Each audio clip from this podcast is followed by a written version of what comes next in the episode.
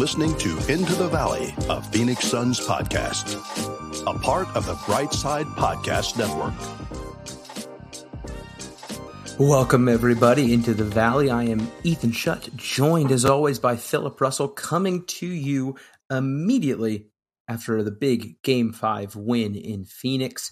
Philip, how are you feeling, my man? Because I am feeling pretty dang good. I'm feeling really good, which is a good thing because my daughter's been asleep like the last three hours, which means I might need to be up for the whole night. But the Suns have sustained my energy tonight with their with their outstanding performance. I, I texted Philip, I think third I gotta check here. It was either halftime or third quarter. Uh yes. Uh basically I said, so help me if the Suns kill my vibe and give up this lead in the third. And it wasn't because I was fearful or I don't trust them. I was just really feeling good. Like it felt like the first time since Devin Booker's injury that the Suns were playing like the Suns. And I was here for it. And it was an absolute joy to watch. It felt it felt good. I mean, I don't think I've ever felt this weird complex to where the Suns I think shot like what low 30s from 3 maybe got to pull that up. Uh 37. 37, okay. they were good. 37. So league average not quite I, I don't know, maybe Suns average. It felt like everything was going in. Like it felt like we shot 75% from 3 in comparison to the horrid games we've been watching. But not just that, this wasn't a one man show. Uh, and we're going to talk about that as we were trying to figure out real quick how we want to break this down. But just first impressions before we start breaking this down, Philip, game five in a nutshell, what was it to you that made this game have the result that it did? Mikal Bridges is really good at basketball. Thank you for that. No problem. But in a more and we'll get to that in just a second. But in a in a more serious way, the Suns as a team are really good at basketball and they did a lot of things well tonight, both in terms of some of the execution on offense and defense, and then with the hustle plays. There were several hustle plays that it, it seems like the Suns haven't been making this postseason. I'm thinking of one in the third quarter. Cam Payne and Mikal, I think, were on the left sideline, uh-huh. and Cam saves the ball from going out of bounds, gets it to Mikal. Mikal almost loses it out of bounds. And as he's jumping out of bounds, he tips it right to JaVale for an easy dunk. JaVale's only basket of the game, I believe. But good stuff like that. Really good stuff and some execution stuff that we'll get to a little later, but a well-rounded performance from the Phoenix Suns tonight. What's so funny though, uh, if I'm not mistaken, I think we're thinking of the same play. Reggie Miller made a comment and he said something to the extent of, it's like every 50-50 ball is bouncing the Suns' way. And I get the idea, but I immediately was like, no, the Suns are just fighting harder. Like for the last four games, the Pelicans were fighting harder for those 50 50s, for those toss ups. And tonight, the Suns brought it. And, and that was it for me. The Suns took a punch in the mouth and they came back ready to fight. And it was it was great. And we'll break down a little bit more of, of how that went down. But my excitement got the best of me here. Let me go ahead and hit a quick pause to say thank you for listening. Thank you for watching. If you're checking us out on YouTube, hello, welcome to the show. If you're listening on Apple Podcast, Spotify, wherever you get your podcast, we want to say thank you for joining us. Thank you for listening. We are Into the Valley Phoenix Suns podcast brought to you by the good folks at the Brightside Podcast Network. And last episode, for those who watched, you got to see a, a treat of the brand new baby, uh, Lydia Russell, who is now two in one in her Suns fandom. So let's go ahead and keep that win percentage in mind. And if you're watching, you get to see this gem of a sweatshirt I busted out here. This sweatshirt, for those that just saw me flashy, basically, this was the good luck sweatshirt from last year. I busted it out. I didn't think I needed to. I didn't, I, there was no way I thought I would need to in series one. But you know what? Sometimes you got to slide all the clothes down on that the clothes rack, pull out the one that's got a little bit of dust collecting on it, and be like, "Baby, I need you tonight." And that's exactly what I did. I I pulled out this lucky sweatshirt because I felt like we needed it. I felt like this game was a was a must win. I not to say I don't trust the boys to take care of business, but it would have been really hard to win two in a row given the context. I think it's easier to win two in a row if it's five and six, a lot harder when it's six and seven. And so the Suns, absolute fantastic win. And in terms of how to break this down, we usually do a, quick chat. Well, if it's if it's a non post game episode, we have an in depth chat about what do we want to talk about, how we want to break down, whatever. These post game pods are a little different. We hop on the mics, goodness, five minutes after the game concludes, to where I, if you listen to any of the other post games, my words make sense half the time. Uh, I'm usually too excited or really sad. And Philip kind of keeps us level and keeps us steady. And I appreciate him very much for that. But tonight, we said, what do we talk about when we want to talk about everyone? And so, Philip, you know who we're going to talk about tonight? Everyone. We're going to talk about everyone. So go ahead and buckle up, post game pod listeners, because in a win like this, a full on team win, there was no way I was going to say, let's just go quarter by quarter and talk about the highlights or who, which one player stood out to you. False. We're talking about everyone, starting with the most minutes down to an Aaron Holiday stint on the court.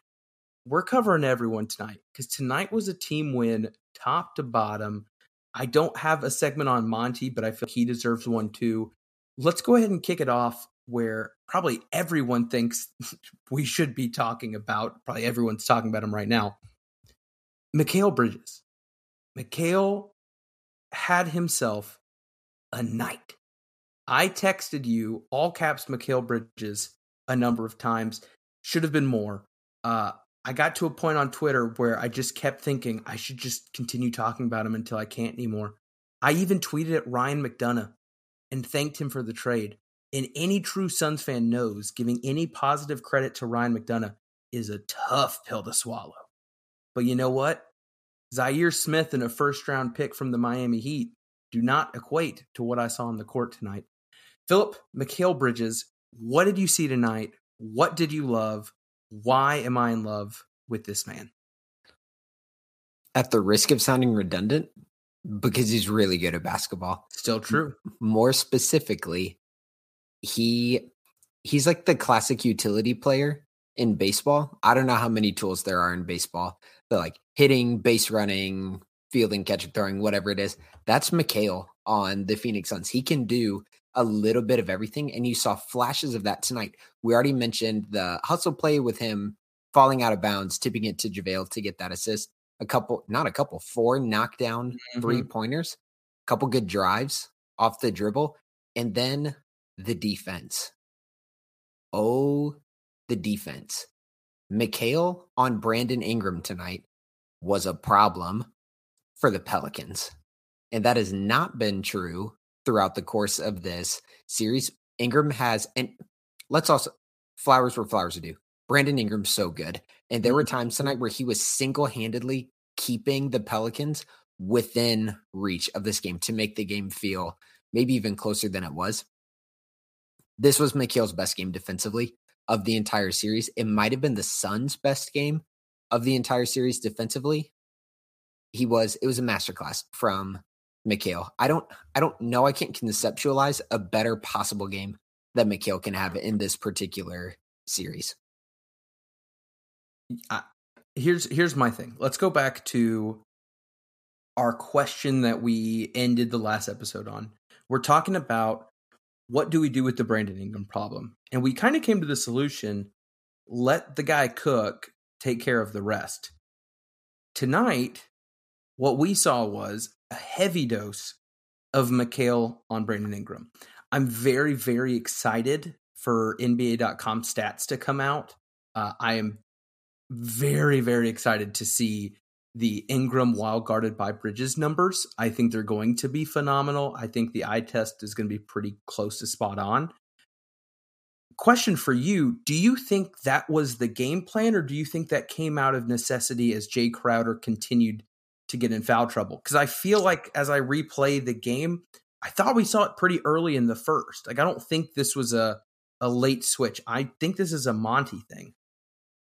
I think it's a both and. I think the volume of it might have been because of some foul trouble, but I think the plan was to bring in Aaron in in some stints put Aaron on CJ, which frees up Mikal to get on BI, which frees up Jay to use his savvy veteran moves when he can stay on the court without fouling to be kind of a ball hawk, like a safety, when he's coming in and swiping down at BI or swiping down at CJ off of a guy like uh, Jaxson Hayes. So it was part of the scheme. I think the volume of it might not be the scheme, but it worked out brilliantly tonight. The starting lineup as a whole was was fantastic. Um, plus minus everyone in the positive. Cam at a plus six was the lowest. Da at a plus nineteen. We'll get to him in a little bit. But no, I agree. Mikal played 47 minutes, which I mean, goodness gracious. Can you imagine playing every game of the season? The dude hasn't missed since he's been here in the league. And he's playing coming out 47 minutes with one night of rest between a hard fought game four. And he's he's playing 47 minutes and at the end of the game he's leaking out in transition running the court beating everybody down the court for dunks that seal the deal so this dude just has an energy gerald just tweeted a quote from monty's presser monty said talking about Mikal's defense we want to put him on everybody you can't clone him but you wish you could seriously and i'm curious too one thing and i thought about this as i was but quick pause. I have to listen to our own podcast. I edit it. But again, as I was listening to ourselves talk about uh, the the rotations on the defensive end, who's guarding who, I did have that thought as we were talking about Bridges shutting down CJ. I was like, what if we don't need Bridges on CJ for CJ to keep doing what he's been doing? Because if you look back, he's gotten hot from three a few times in a I'm not going to say uncharacteristic way, but that's not usually where he's going. And outside of that, it's been high volume, low efficiency, reasonable point totals. And we saw tonight the Suns were able to put a mixed bag of defensive pressure on CJ and still be just fine. Uh, he ended shooting, let's see, seven of 22, which sounds very similar to every other game of this series. Uh, and unless I just missed something, he was guarded way less tonight by Mikal than he had been all the others. Not to say that the other guys are doing Mikal level defense, but it just seemed that it was working. And part of me thinks if Mikal's guarding BI, BI doesn't have that alleviation of pressure that he had to create for other people. And maybe that's getting a little too if this, then this, then this. But Brandon Ingram having his life just be miserable on the offensive side of things seems to make life miserable for all the Pelicans on the offensive side of things. Do you think we're going to just see a copy paste come game six? I don't know. I'm on Twitter right now, just trying to get in some of the quotes and such. And there are, there's a report that I just saw from, it looks like a local Fox affiliate in the Phoenix area, and one of their reporters said they saw Booker walking off the court saying, I'm back. Which means if he's back for game six, a lot of this changes. But if Booker is still out, then you would say, yes, do pretty much exactly what we saw tonight. But like we mentioned last episode, with Booker back in the lineup, Booker on CJ, is a really good matchup for the Suns if his hamstring is healthy enough. And if that's the case, then Mikal on BI even more, Jay on Jaxson Hayes, like we saw. And I think that is outstanding for the Suns. Yep. Uh, our man Flex tweeted out right after the game a very uh, wink wink type tweet about uh, booking it in game six. I don't know who knows who, and I don't know who knows what. We've seen lots of predictions from lots of folks, either work or not work. But all I'm saying is, it, it, I've seen from multiple people as I'm scrolling through here that it seems like a Booker return is far more probable than maybe we expected. I feel like from the official into the valley stance, I would just say the likelihood is higher than we thought. Mm-hmm. Is that a, a reasonable way to straddle the fence there? Yeah, and let me let me go out on a limb for my thing with Flex. I wouldn't I wouldn't call what he does reporting.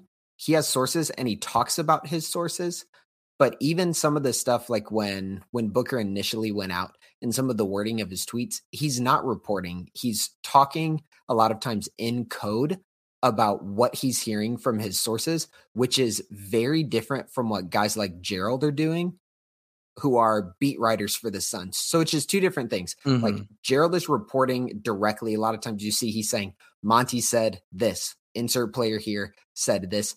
Flex has the information and he's saying, here's what I'm hearing from my sources. Those are just, they're just different things. But what I saw was a Fox reporter saying, I'm in the building. I saw Devin Booker say, I'm back for game six. I mean, I hope they're right. I hope he's right. I hope they weren't looking at the wrong guy. But uh I hold it. Pause. That's a pause. With Devin Booker's fit tonight, you could tell with his oversized shirt. Brother, he looks good all the time. I'm not we, I'm not criticizing the fit. I was just saying he had a very distinct looking fit on. Always. All right, Ethan. Not quite Ben Simmons, but yes. You ready to move on from Mikal? Yeah, homie. We're 16 minutes in, and we got like nine more players to go. Uh, I think M- Mikal. Mikal played so many minutes. We needed to give him so yeah. many minutes, and yeah. so the rest will follow. I don't anticipate talking about old busy for for 15, so I think we're all right. But look, look in the camera again and look at who you're talking to. You want to talk about busy for that long? No, nah, I'm playing. I'm, nah, I'm just kidding. All right, next up, after we talk about Mikal once again with 31 points, my goodness, Chris Paul 22, 11, and 6. In terms of the minutes, he is clocking in at 39. Now, that was a very first half weighted 39, as Reggie Miller would not shut up about, as he could probably put together an hour and a half movie with just his quotes about how gassed Chris Paul looks. That said, Chris Paul did look a little tired and got the breather he needed before putting on a great performance down the stretch with some caveats that we must discuss, finishing with 22 points, 11 assists, six rebounds.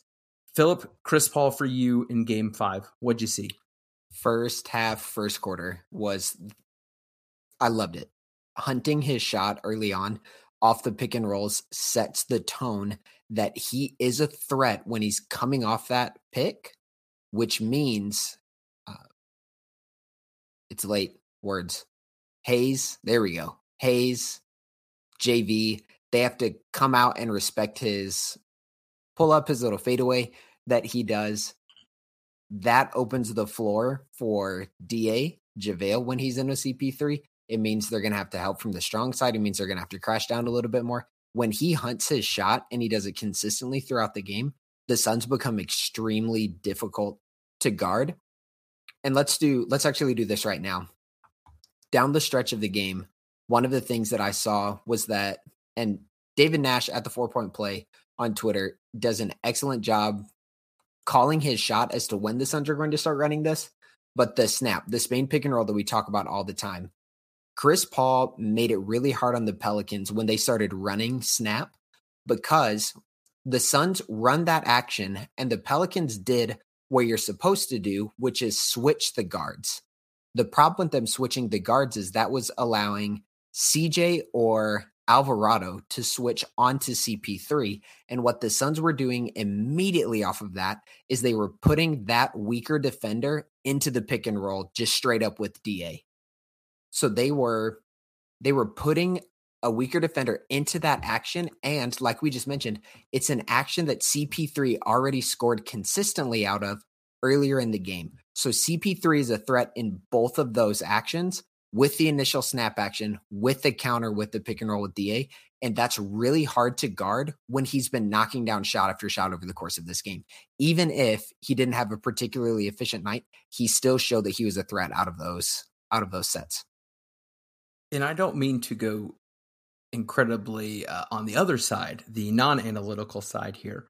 Strictly from a physical standpoint, I also thought it was a very intelligent decision given the progression of the game so far. Chris's MO is create for others in one through three, take over in four. Physically, he didn't seem capable of taking over in four in game four. He looked worn down, annoyed, a little bit pissed at Alvarado and New Orleans as a whole, and it it seemed to mess with him. And I love if you've got it in your bag to attack and get yours, do it in the first when there isn't momentum pushing you one way or another, when your body still feels like it can do it. Because here's the thing he doesn't need them to be tired for him to do what he needs to do, right? Like, run the plays, run the actions. You're either going to get your good look, which we saw repeatedly, or you're going to create for yourself. And that man does not need to rely on other people's tiredness to get his. Sometimes it's just a hey, this works. This is the formula that's I've been running with for goodness, what, 17 years now or something. Like I loved it. My legs are feeling good. They're not ready for this. I'm going to set the tone. Offensively, I'm going to set the tone. I'm going to get us out in front. And then they're on their heels. And then he's able to take a step back. And I just thought, I don't know if it was a Chris reading the game. I don't know if that was a, a coaching decision, but I loved it. I thought it allowed everything to open up for everyone else, which we saw because once Chris became, like you said, such a threat, the amount of attention and gravity that was coming his way started opening up those lanes, started opening up those back doors. We saw Jay get looks at the rim. We saw a lot of stuff happening that we don't typically see in first quarters of Suns games. And it was it was fantastic. And again, the dude finished with 22 and 11. It's still a good Chris Paul stat line, but he was able to take a much needed break and I thought that was great. I do want to give we'll, we'll try to cap it at a minute uh, as a Suns fan, I, I try not to always be too biased here or get too annoyed when things happen. I thought Chris doing what he is doing with Alvarado in terms of taking it down by himself with no help. I, I don't know if it's a pride thing. I don't know if it's a just not thinking about it thing. But to me, there are more important things than you showing up to 21 year old and crossing him over uh, to avoid an eight second call. Like that can't happen. And then the technical foul that can't happen because the game was at a point where it could have been a momentum swing. And if we were sitting here after a loss and looking back at a Pelicans 8 0 run that happened immediately following, boy, I'd be annoyed. Like, just as a fan of basketball and a guy who's watched a lot of basketball in your life, am I being too hard on Chris Paul for this one? Or is there maybe a little something to it? No, just because of the timing. If you get if you get a tech on that in the first quarter, second quarter, who cares? It's a point at a at a spot in the game where the points don't weigh as heavily. But the fact that it was the fourth quarter, I think under five minutes left, was it did not look particularly wise. It had, it had to be close to that. And Ingram, I think, missed that free throw. He did which was nice. At least he was kind enough to not take that point away from us. But man, that that had me really peeved. Like it was just it was stupid compounded with stupid. And you just can't have that because again, I think I think a big part of the game four loss was the mental breakdown. Like the mental toughness wasn't there. And there was just that little pit in my stomach saying, please don't let this happen again. Do not let this Patrick Beverly light type of dude get in your head in a situation like this. So again, I don't want to be too hard on Chris. I think he had a great game overall, but but if I see another eight second call in a playoff game, let alone a fourth quarter technical, I might lose it. Uh, anything else on Chris Paul before we move on to the third highest minutes getter? Nope. All right. Let the love fest begin. Cam Johnson, my boy. Uh, eight points, nine rebounds, not numbers that are just going to jump off and excite you. The dunk, on the other hand, hopefully that got you out of your seats. I know I went nuts, as I always do when Cam Johnson does basically anything. Tell me your thoughts on Cam Johnson in game five. What'd you like? That that dunk was a set play. I'm expecting on Twitter that someone has already broken it down. I am one 100% convinced that was a set. They saw something, they saw how the Pelicans were defending the Suns as the ball came up the court and I'm I'm very confident when I go back and rewatch that stretch that there was intentional movement from the Suns to clear out the right side of the court. That's Monty. Brilliant. Here's the other thing. The points, the shooting, not particularly great for Cam Johnson tonight. Nine rebounds is huge. Yep. Is huge. We've been saying the Suns, JaVale, DA, they needed rebounding help from the wings and guards. Got it from Cam Johnson tonight. Got it from Chris Paul at a pretty important stretch in the game. There was a miss where Chris Paul was on the right side of the basket and smacked it back to the left side of the basket for the Suns to secure the rebound. Really good stuff from Cam Johnson tonight. And then the stat we didn't put up because it's it's maybe even more unexpected than nine rebounds. Five assists Yeah, for boy. Cam Johnson, including a couple, may, maybe three of those, maybe more than three, going to his twin, Mikal Bridges. Couple back cuts, and then I know he kicked one out for Mikal to hit a three over BI, which was huge. Really good decision making from Cam Johnson. Had a couple turnovers, but five assists to two turn- turnovers. You're looking at a two and a half assist to turnover ratio for the kid. We'll take it.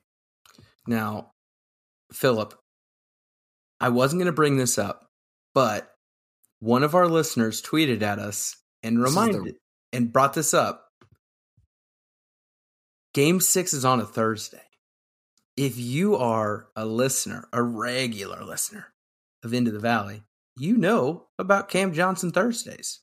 If you don't, go back and listen. In a nutshell, Cam Johnson either replaces himself with a better version of himself or has some weird chemical reaction internally, but he becomes a different person on Thursdays. And that is a man who does not miss shots, scores a lot of points, and is just an absolute machine. Uh, we tweeted out not long ago the final Cam Johnson Thursday numbers, but it was like 57% or 61% from three on a lot of attempts over like nine or 10 games. It's a phenomenon that will eventually be studied in the history books. That said, It's Isaac. We need to we need to shout him out. His name is Isaac on. Twitter. He's at after Tiger after Tiger 25. He tweeted at us and said, I'd just like to point out that game six will be on a Thursday, dot, dot, dot. So He- he Isaac, knows. you're a real one. he You're knows a real one. Isaac's a part of it. He knows what's going on. Uh, game six is on a Thursday. I cannot tell you how happy I would be if Cam Johnson goes Cam Johnson Thursday. Oh boy, that would that would be great. But again, I want I want to rein it back in and focus again. Five assists for Cam Johnson, huge. Nine rebounds, huge. Just another reminder of what a team win can look like. To where Cam finishes with eight points. I think he only knocked down one three. I think he was mm-hmm. one of four, one of five. They're gonna fall eventually. He's too good of a shooter for them to not fall eventually. When he gets going, and even the one, right? Like even the small contributions from behind the arc make a difference. They they slowly make people believe that they can hit a shot. Uh, just ask Cam Payne about that, and we'll get to him in a second. Uh, anything else on Cam Johnson before we move on to the what what's what's Shaq calling him the Bahamian Beast, I believe, something like that. DeAndre Ayton, the man is making me fall in love with him all over again with another stellar playoff performance, earning every bit of the Brinks truck that Bobby Sarver is going to have to back up to his door one day. DeAndre Ayton finished with 19 and 9. Once again, I I think it proves how good of a team game and a team win it was. These numbers don't just jump out as oh he took over. Like this isn't a 30 and 20, 30 50 whatever. But if you watched that game, DeAndre Ayton just continued to stand out and I just got to bring up man like his efficiency as a scorer I think is underrated. Maybe not by Suns fans. I think we get it. But if I'm a national media member who probably hasn't watched the Suns that much, uh, or has crapped on Ayton because he wasn't Luka at some point in their career, if you're watching these playoffs, you're watching a dude with a stupid high ceiling, in my opinion, on both ends of the floor. Uh, what stood out to you the most out of Da? I, I can I raved about him on Twitter tonight. I thought he is just he played out of his mind once again as an escape valve, as a just consistent, just a constant that they could be counted on, uh, which is needed in a game like this. What do you like out of Da? Two things efficient shooting, and he battled inside. JV, man, he is making some tough shots Yes, on DA.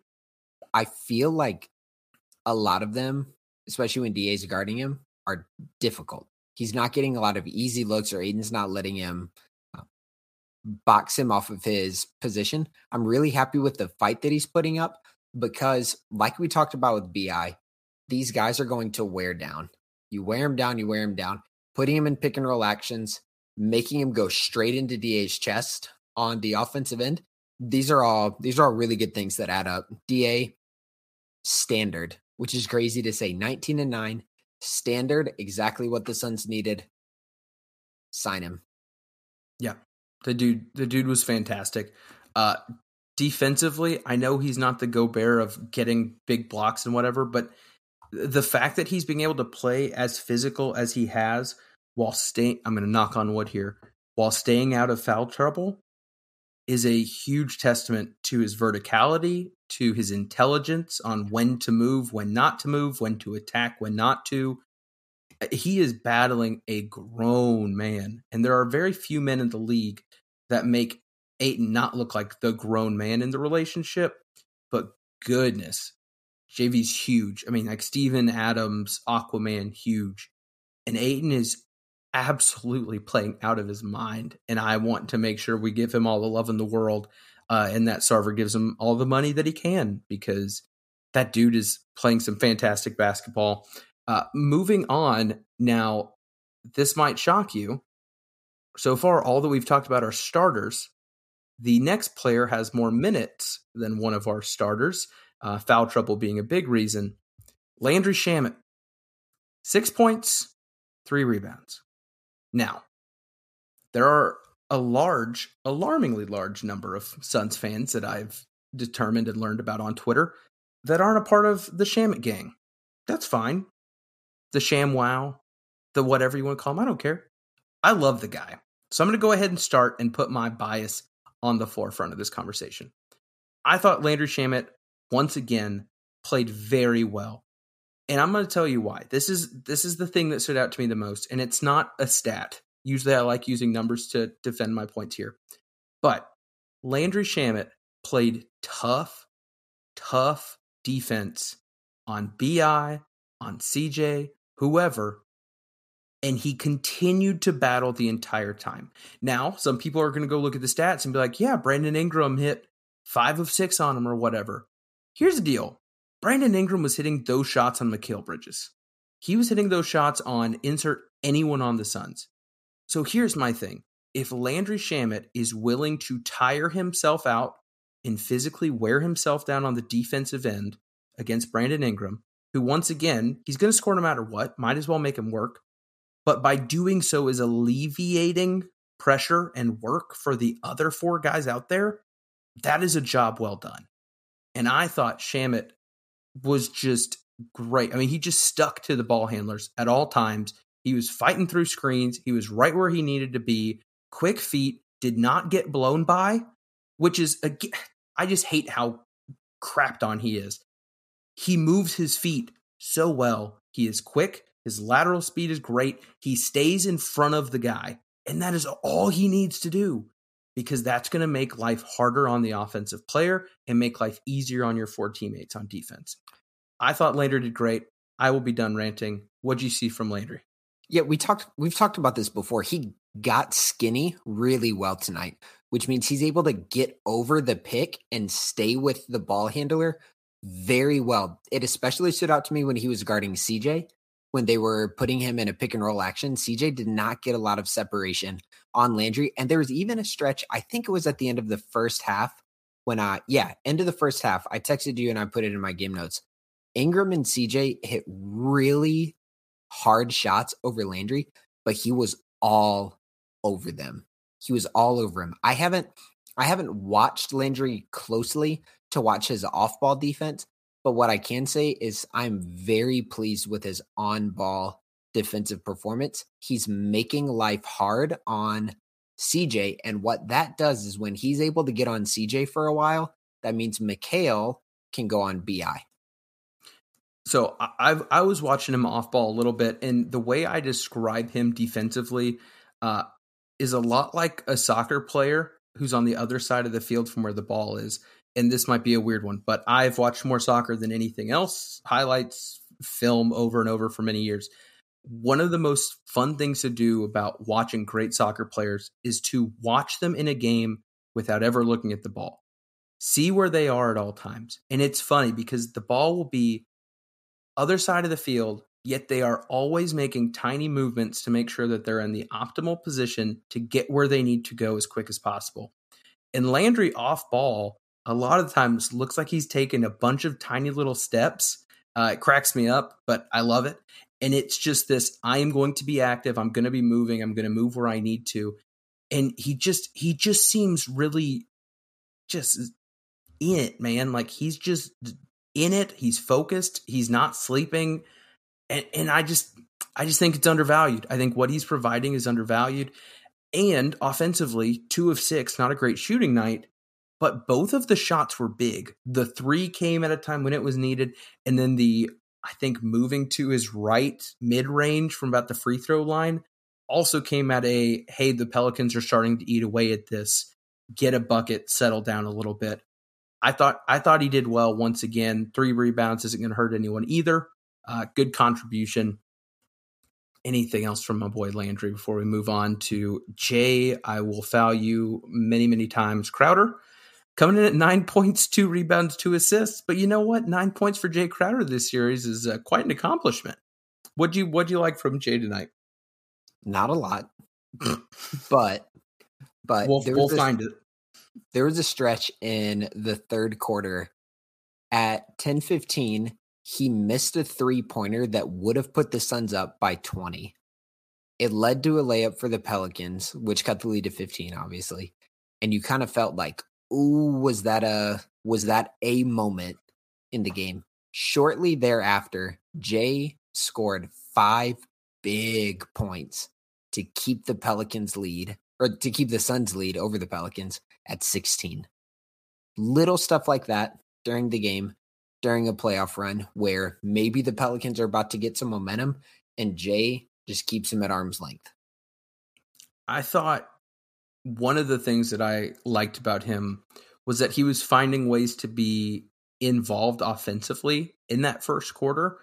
Uh, and he just he seemed determined to get the ball in the hoop and it didn't have to be from 3. And I think Jae a lot of the times is I'm going to force this three pointer to go in because that's what I'm here to do. And we saw him get a couple, at least one bunny underneath. We saw him get the and one later.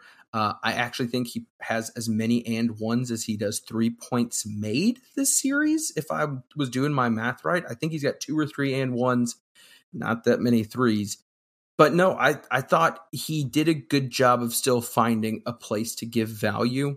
The fouls, were were tough, right? Like if it's you're guarding BI the whole time and you're just like, I'm going to be overly physical. This is what I've been called to do.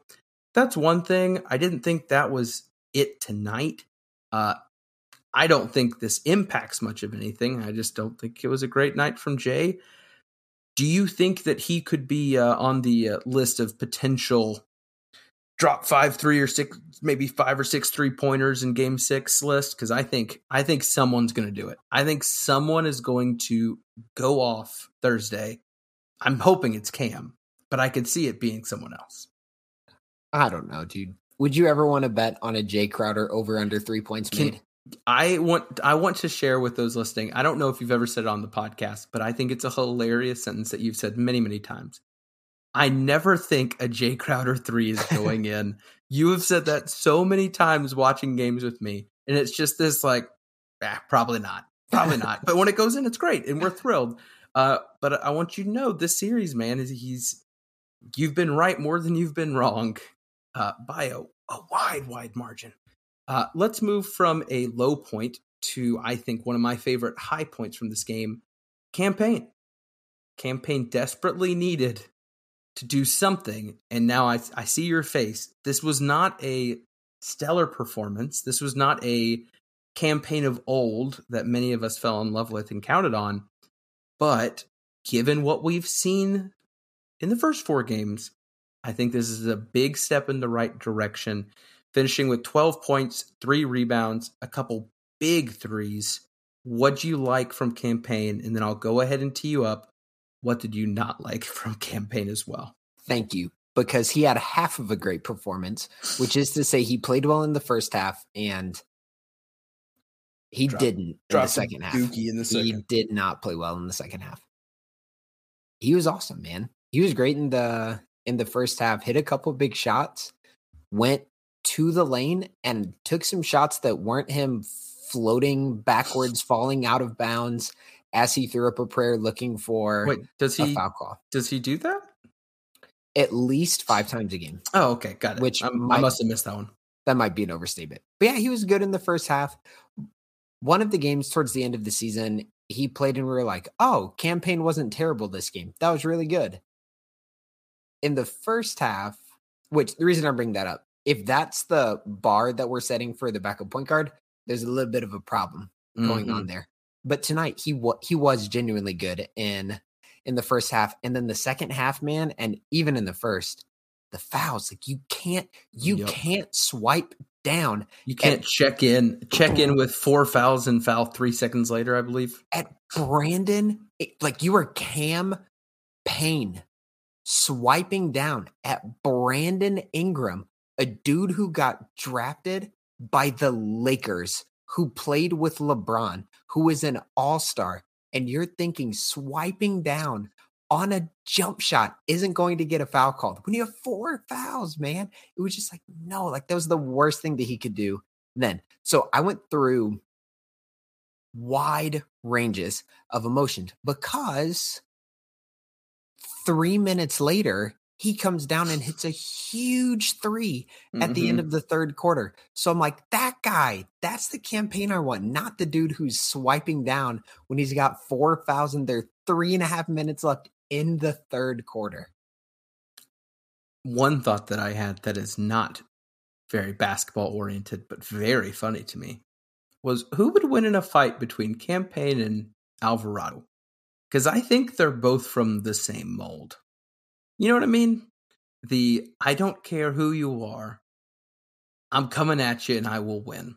Now, do I think that's an accurate thought for either of them to have? No, I don't.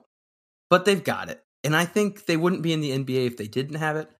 But I think that's what leads Cam Payne to swiping down at Brandon Ingram.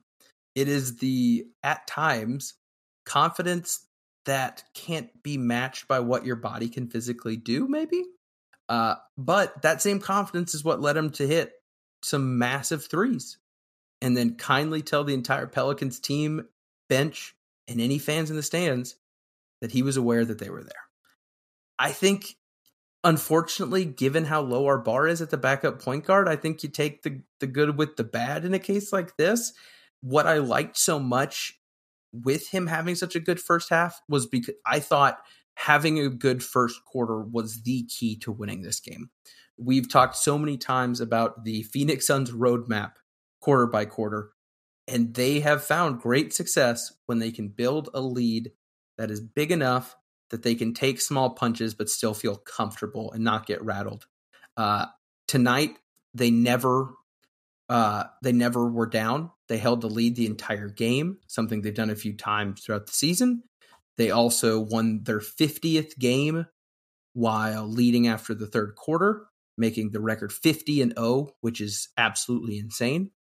Cam Payne was a big reason uh, and a big, I think, catalyst to getting that lead early and sustaining that in the non Chris Paul minutes as well. So I thought he did his job. I think if he did a better job in the second half, this game wouldn't have had any remotely scary moments down the stretch. Uh, but anyway, Cam Payne overall, I think I feel uh, that everyone here has a good grasp of how you feel about that, Philip. So let's move on to our last three quick hitters here. I'm going to give you a name. You tell me how you feel. We'll move along. JaVale McGee. I think I think this transition can be iconic for our YouTube watchers. I don't have a lot to say about a lot positive to say about JaVale, which is why it's nice to have Biyombo. yeah. Great transition, Ethan. You really queued me up well. Do you know what makes me feel sad? For JaVale, I put his stats two points, two rebounds. I got to Biyombo and I was like, zero points, zero rebounds, one assist. And I said, what's more insulting? Putting a stat line next to his name that says zero rebounds, or just one assist. And I said, I think I'll just put his name on there. It'll get the job done. The fact the fact that the Suns held steady with Biyombo is huge. And we we've talked about this. Suns fans, if you watch closely, you know this. If you watch a lot of Suns basketball, you know this. Biyombo can play up to the level of the screen. JaVale can't. He can't do it. JaVale has to drop. Biyombo can play up. That's really helpful in this series. He can muck it up when he's in there by playing up to the level of the screen, making life a little bit harder when the Pelicans, especially when they're trying to run the empty corner pick and roll. I I was fine with Biyombo's minutes. Yeah, I'm glad he got in. I think I'd rather him get his first taste of playoff Suns minutes in this series than uh, later on if needed. We've talked about a couple series where we thought he might get involved. Uh, but yeah, Biyombo didn't do poorly, did what he needed to do. And last but not least, our man Holiday clocking in at six minutes. What'd you think?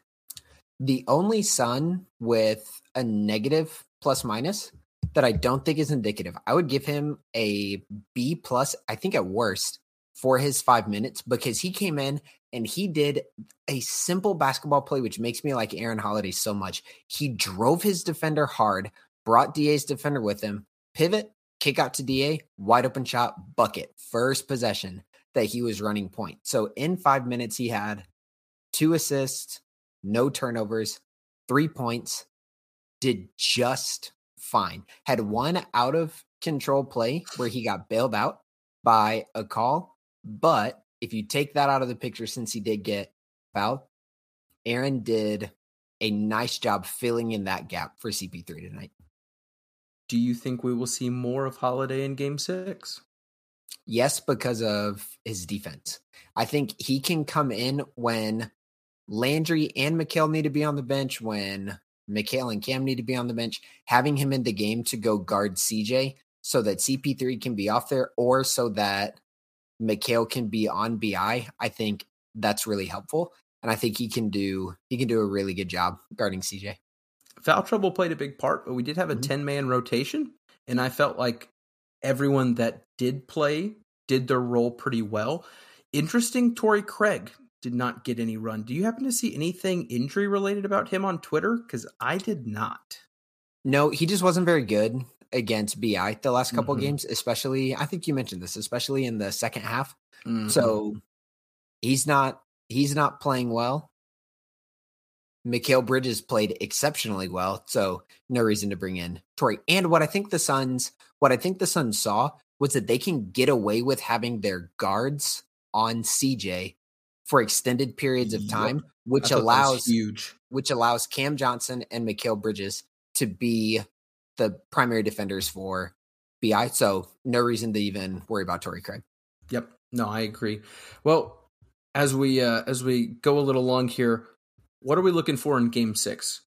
We are looking at a Thursday game. Uh, so other than looking for Cam Johnson to go off, We've got a closeout game here in New Orleans, a place that we have learned is quite hostile, and the Suns don't seem to enjoy playing there all too much. Game six, other than potentially Devin Booker, what are you looking for?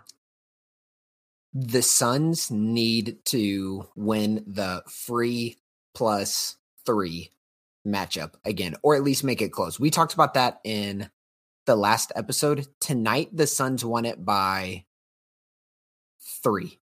The Suns won it by three. I had them at, yeah, they made 10 threes. So they had 30 points from the three point line and then 16 made free throws for 46 points.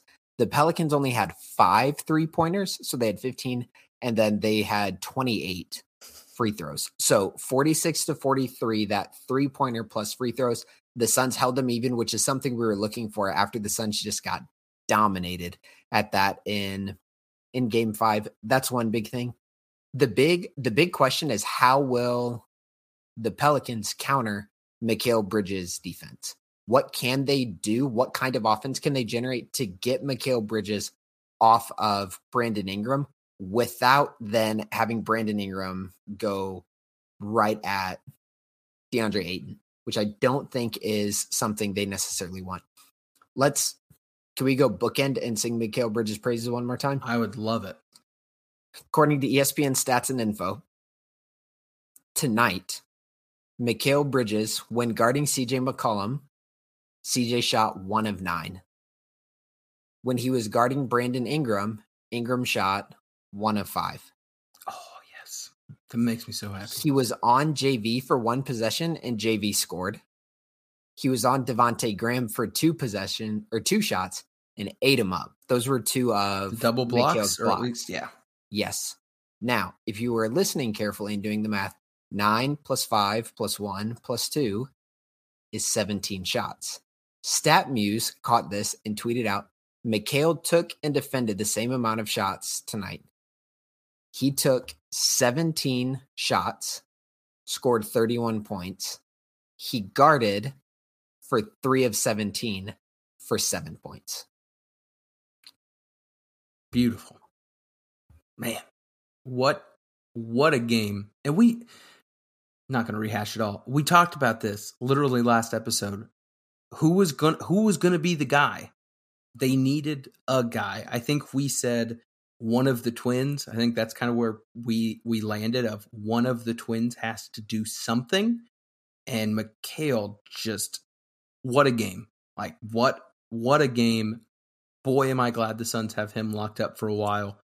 That contract is going to be one of the best in the league in no time. Go ahead and write that down. But man, Suns up 3 to 2 going back to New Orleans. Got two chances to knock them out. I hope we can do it in one. If you're watching the other side of the playoff bracket to see what's on uh, the potential up and up on the other side of things, we've got an interesting Jazz Mav series with two teams that don't look so inspired. Uh, Luka looked like he figured it out uh, last night or the night before. But interesting things on the horizons if the Suns can close it, and they need to. Uh, yes or no question, Philip. Devin Booker, is he going to be playing in game six? I don't know. I'm not a reporter. You got to make a guess. Come on, man. What do you think? I'm not going to answer the what do I think. What would I do? No. Only That's bring how- him back. Only bring him back for game seven would be my general That's how I, dude. That's how I feel too. And I didn't know if that would just be super unpopular, but like the Suns without Booker, when playing the right way, can and should beat this Pelicans team. I, I'm scared to rush it, man. I don't know what was wrong. Maybe the the media outlet got a report that sounded a lot scarier, and the Suns were just sitting on the news they had. But man, I just can't not think of a Kevin Durant type situations that are out there where people get rushed back a little too early. And I I don't want to think about that. But anyway, game 6 coming up soon. More than likely we will be coming to you after that game. Uh quick quick time check for those that'll be watching. It is an early one. 6:30 p.m. Central Time, which for those who are listening or watching out of Arizona, real early for you. Uh, but as I sit here recording a podcast at 12:55 a.m. because of these evening games, uh, I'm I'm pretty excited about a little bit of an early game Thursday. Philip, Suns and six, Suns and seven. What are you hoping for? Suns and six, baby. Suns and six. Let's speak it into existence. Guys, thank you for listening. Thank you for watching. Again, find us on Twitter at the Valley PHX. Find us on YouTube at Into the Valley, a Phoenix Suns podcast. If you are still listening, thank you so much. If you will, hop in the comments on YouTube, say hello. You can just share whatever piece of info you want, whether you think we're right, we're wrong. Let us know. Tweet at us, hit us up in the DM, say hi. If you've got any questions you want us to cover on the podcast, we love fan questions as well. But I think I think that's about it as we wrap up a very very fun evening of Phoenix Suns basketball. Philip, anything from you or Lydia, our uh, newest Suns reporter, before we call it a night? Go Sun. Go Sun. I'm Ethan, and for Philip, this is Into the Valley, Phoenix Suns podcast. We out.